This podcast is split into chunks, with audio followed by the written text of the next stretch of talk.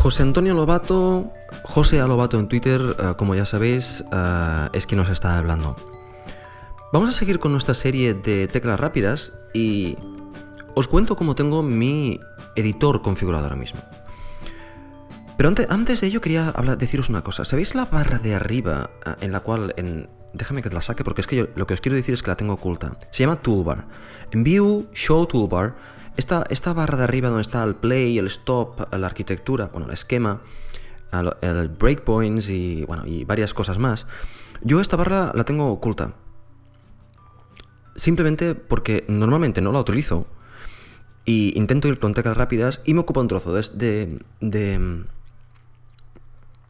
me ocupa un trozo de pantalla, por lo tanto intento reducir como siempre el, ruido alrededor y esa barra también la quito. Con lo cual ahora yo tengo dos columnas exclusivamente con el editor y no, solo tengo un tab, la columna el tab principal.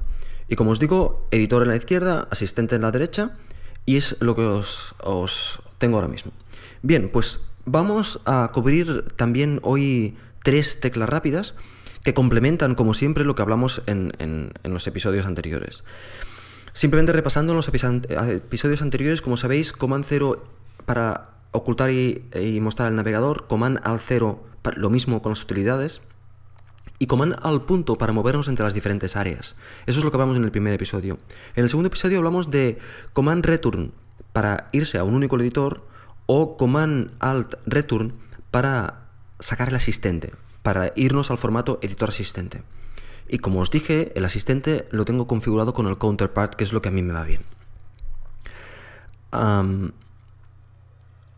posiblemente una, una, de las cosas que no os he contado es que intento trabajar de esta forma, porque si cuando he probado de trabajar de otra forma, o sea, con, un libre albedrío, podríamos decir, acabo teniendo un montón de pantallas, un montón de divisiones y, me acabo básicamente un poquitín agobiando de, cómo tengo montado el escritorio y por eso me monto estas películas de montarme las cosas de una forma más estándar, más establecida y decir yo las cosas las hago así y no de otra forma porque así es como ya sé perfectamente dónde están las cosas y dónde las hago. Bueno, pues hoy vamos a hablar de los tabs. Los tabs es, nuevo en, Xcode 4 o al menos si estaba en el anterior, yo no tenía ni idea, pero creo que no. Bien, eh, pues como os decía, los tabs están aquí. ¿Y yo qué voy a hacer con los tabs? Los tabs, la gracia que tienen es que guardan completamente la configuración de pantalla que tú tengas. Bueno, pues el primer eh, tecla rápida es para sacar un tab. Command T y tenemos un, nuevo tab y además nos vamos ahí. La siguiente tecla rápida es para movernos con, los tabs y es Alt Command llaves llave hacia la derecha o llave hacia la izquierda.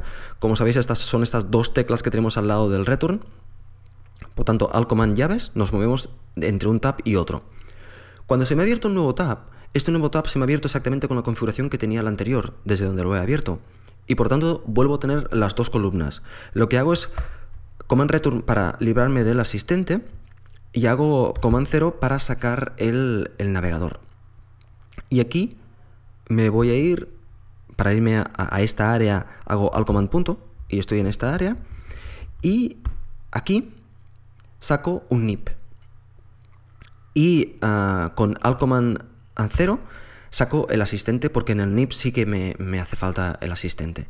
Entonces, ahora me resulta que tengo ah, un, ah, un escritorio montado con dos tabs. En el primer tab tengo mi editor de texto y en el segundo tab tengo mi nip. Con al command llave me vuelvo entre uno y el otro. Y si, os movéis entre uno y otro, veréis que cuando os vais al editor tenéis la configuración del editor con mis dos columnas.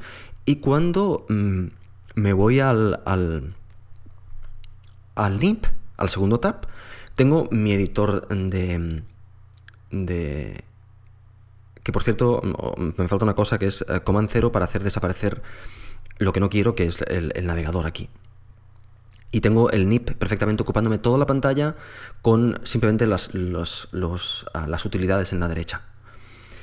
Bien, ¿de qué me sirve esta, esta configuración actual? Esta configuración mm, me resulta muy cómoda, porque cuando estoy trabajando sobre un view controller, tengo por un lado el código y por otro lado el NIP. Y ah, normalmente ah, estoy trabajando, por ejemplo, mm, con, con Alt Command llave me voy al, editor de texto y estoy trabajando con el editor de texto. Y en el editor de texto mayoritariamente utilizo el teclado. Por lo tanto, aquí lo hago todo con el teclado. Entonces, cuando hago Alt Command llave y me voy al NIP, levanto la mano y me voy al ratón. ¿Por qué? Porque en el NIP mayoritariamente me muevo con el ratón. Porque es mover botones de aquí para allá, mover, arrastrar cosas y en el NIP es más cómodo el teclado que el, ratón que el teclado, al menos a mí me resulta más cómodo. Y cuando vuelvo a hacer control al llave, me vuelvo al, al editor de texto, por lo tanto me vuelvo al teclado. O sea, básicamente en, esta configuración el control al llave me va al ratón y el control al llave me vuelve al teclado.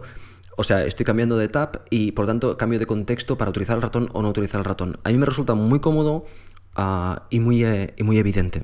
Y bueno, esta es una configuración que cuando estás trabajando, por ejemplo, en un, en un, en un MacBook Pro o en un MacBook y estás trabajando sobre un biocontroller, es tremendamente cómoda por eso, porque tienes máxima pantalla, tienes el código en un lado, tienes el, el NIP el otro, y básicamente en el código vas muy rápido, porque vas con el teclado y eh, cuando te mueves de contexto no pierdes la configuración ni tienes múltiples pantallas de como tú tienes tu editor, sino que te vas a, otro formato, que es la edición de NIP.